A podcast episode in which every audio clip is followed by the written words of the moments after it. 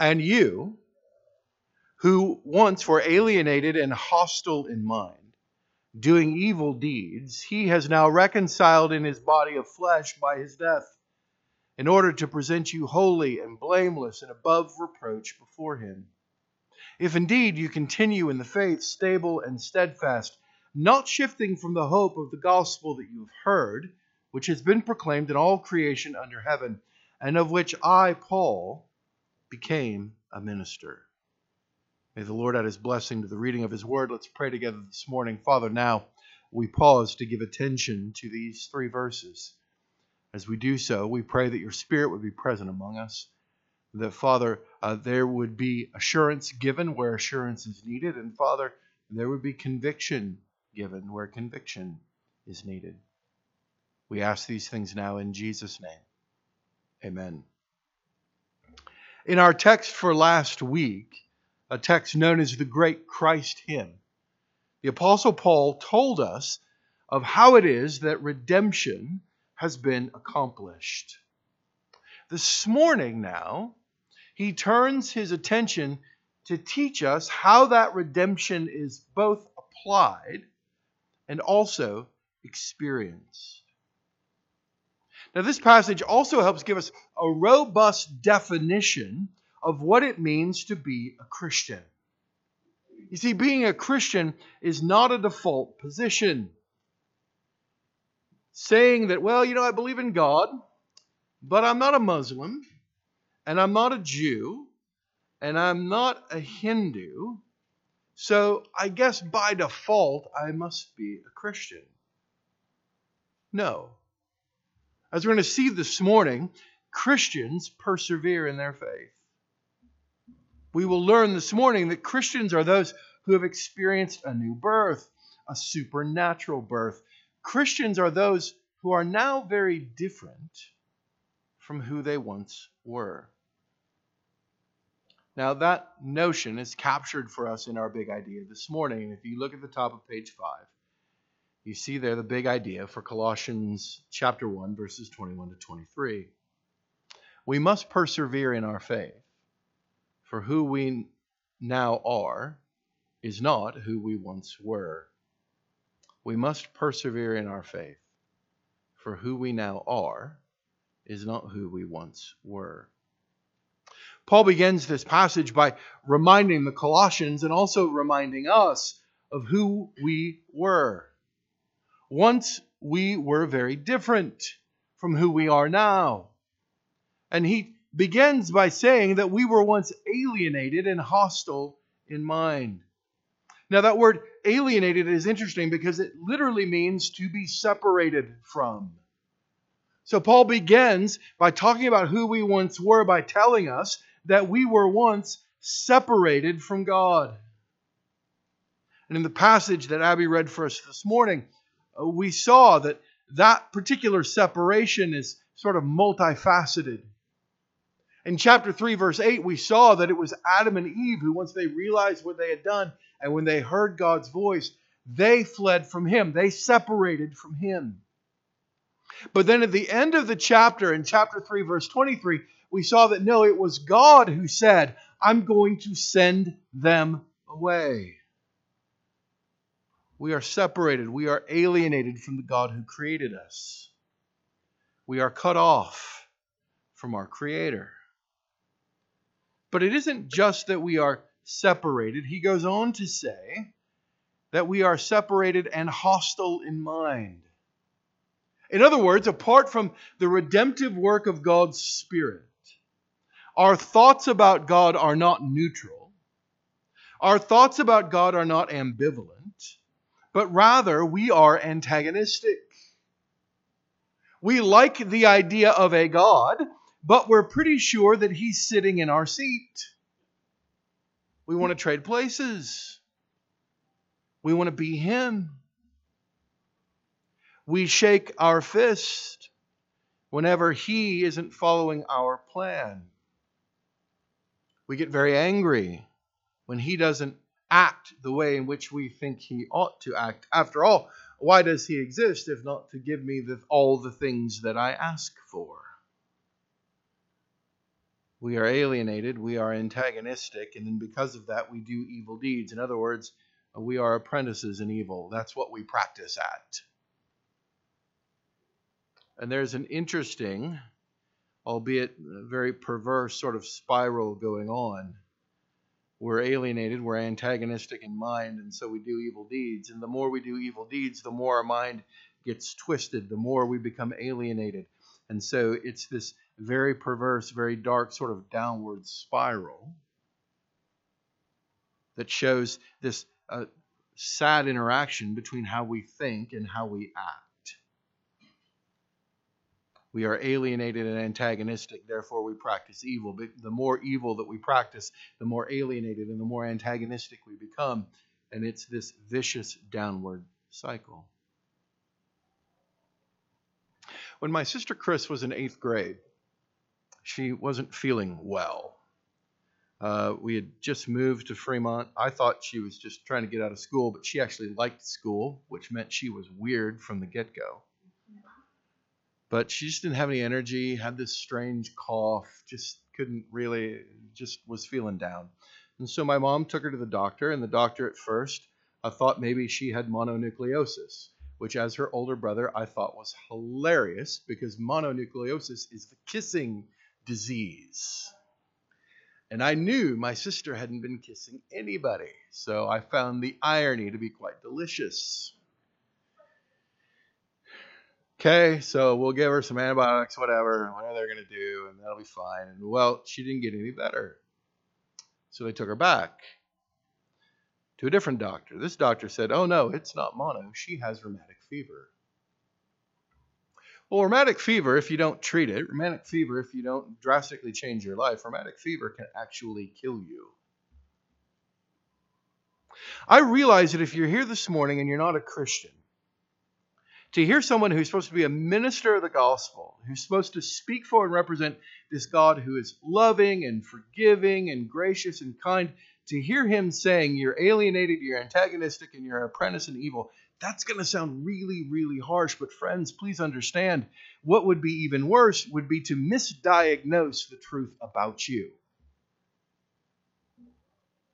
See, a misdiagnosis of what's going on with you will kill you, not just literally physically, but it, it, it, it will damn you to hell literally. So, if you're here this morning and you're not a Christian, I just want you to understand this is an accurate diagnosis of who you are. We don't always like to hear the truth. But one of the things that we know about folks who love us and folks who really and truly are our friends is that they will tell us the truth even when we don't want to hear it. So please understand, it's because God loves you that He's telling you this truth. It's because God desires a relationship with you that He's telling you, hey, it's not good right now. It's because God cares about you, loves you, desires a relationship with you, and sent His Son to die in your place. That He wants you to understand clearly listen, you're separated from me. Your mind is hostile towards me and you do deeds that grieve me. You do deeds that take my glory and seek instead to grasp it for yourself. This is who Paul says you once were. And if you're here this morning and you're not a Christian, this is who you are. But there's good news. The good news comes in verse 22 It tells us now he has now reconciled in his body of flesh by his death in order to present you holy and blameless and above reproach before him. So Paul begins in verse 21 by telling us who we once were. He now sh- uh, shifts and tells us who we now are. Who we are are those who have been reconciled. Now, he told us that back in verse 20 that it's Jesus who has reconciled to himself all things. That he's made peace with God by the blood of his cross. We have been reconciled. And we have been reconciled, he says, in Christ's body of flesh through his death. See, here's the reality about how the world works the wages of sin is death, and there can be no reconciliation. There can be no covering of sin apart from death. And so we are reconciled to God because the Lord Jesus Christ, in his body of flesh, died on our behalf. In order for you to not be separated, to not be alienated, to not be antagonistic, Jesus Christ had to die. And so, if you're here this morning and you are a follower of the Lord Jesus Christ, then you need to know that you have been reconciled to God. And not only have you been reconciled, but you're blameless.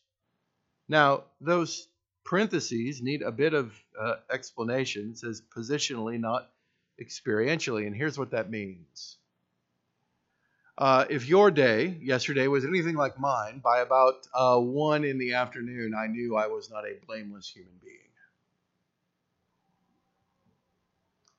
Uh, I was home with my wife most of the day, so we, husbands and wives, you know how that goes, right?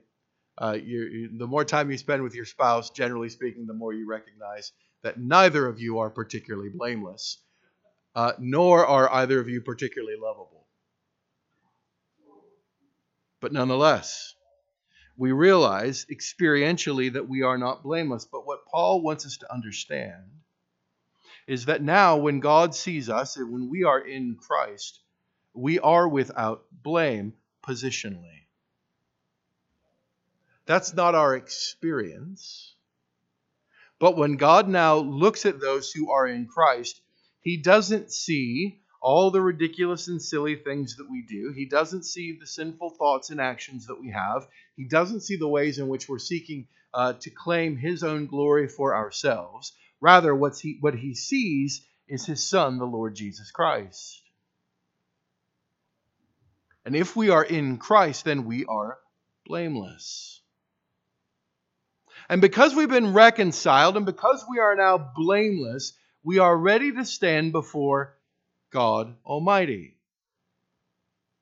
He says that each of you present you holy and blameless and above reproach before Him. In other words, we're going to stand before the just judge. We're going to stand before the just judge, and instead of hearing what we should, which is, You're guilty, get out of my face, instead we're going to hear, Not guilty. We can stand before Him, and instead of cowering and fleeing as our first parents did in our Old Testament reading this morning, we will stand before Him in Christ. And here, not your guilty, get out of here, we will hear instead, well done, good and faithful servant. See, who we once were is not at all who we are. And Paul wants us to understand that the work that God has done in principle, the work that has been uh, played out now in practice, means that we have a particular future. That brings us to our third point. We must go on.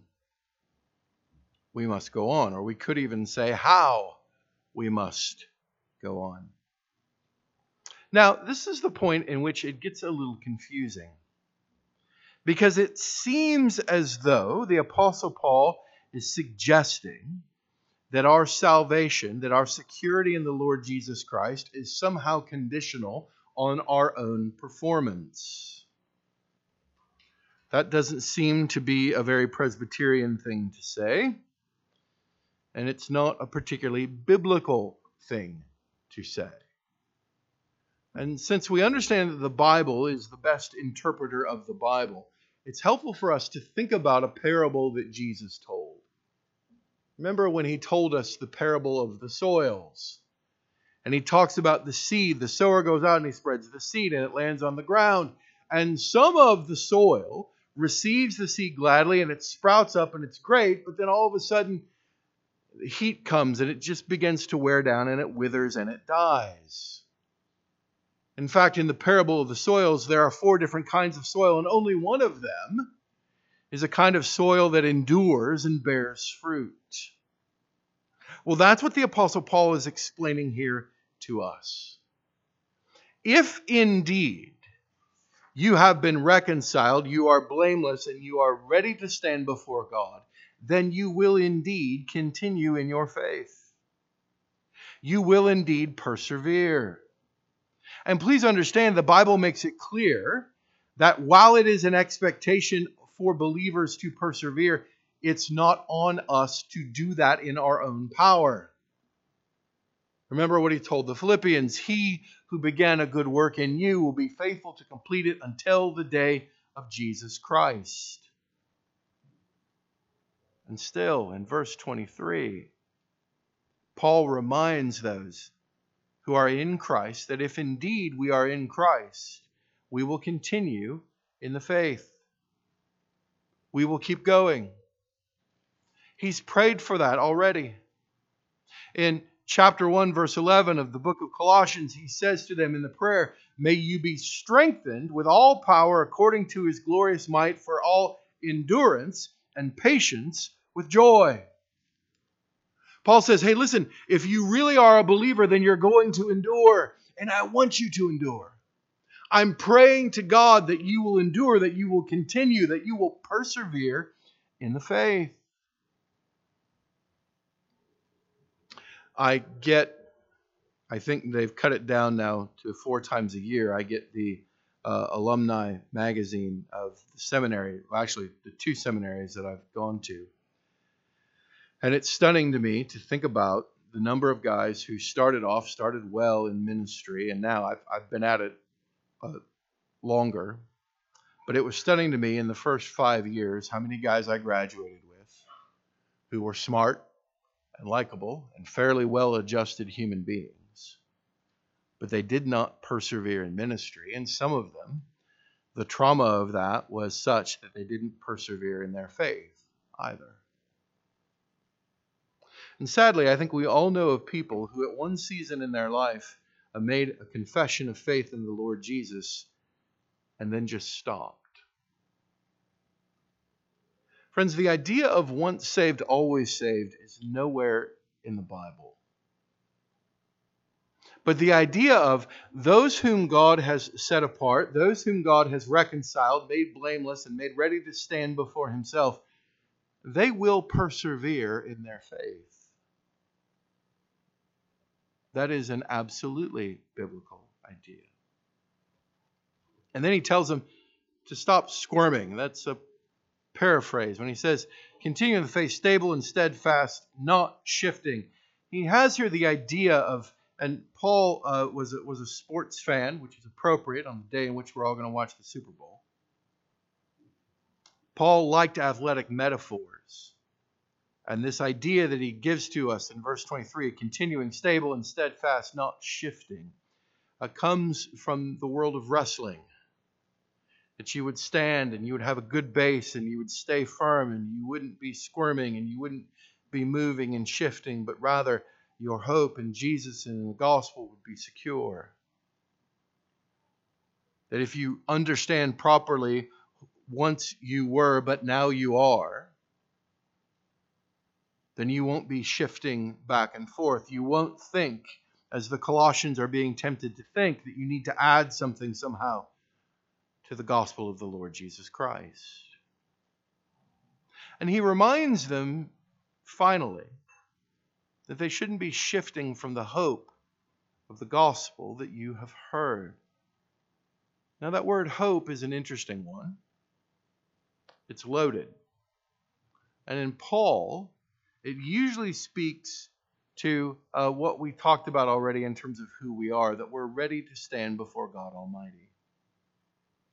The hope that we have is an eternal hope.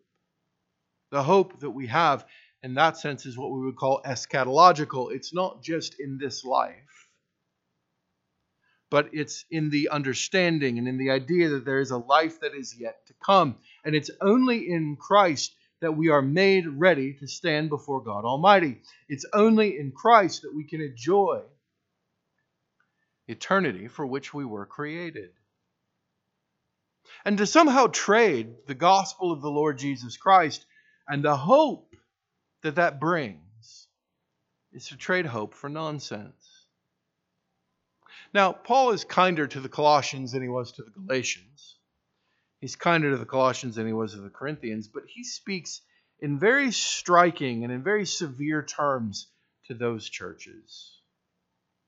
He uses, uh, nowadays, we would say, very spicy language in telling them to not forsake the hope that is theirs in the gospel of the Lord Jesus Christ.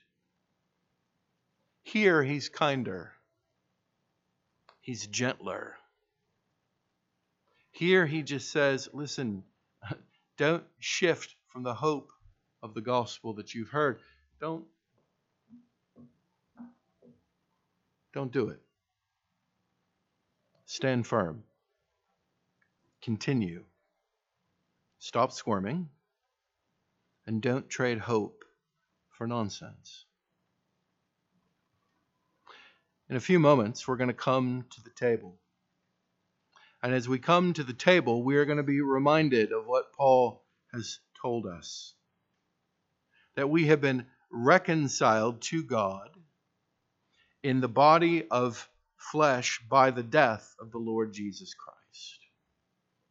We're going to be reminded that Christ himself has made peace by the blood of his cross, that we, who were once separated from God,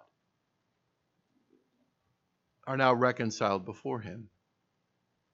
That we who once stood guilty and condemned are now blameless. And because of his death, we are ready to stand before him and hear not you're guilty, but hear instead, well done, good and faithful servant. Let's pray.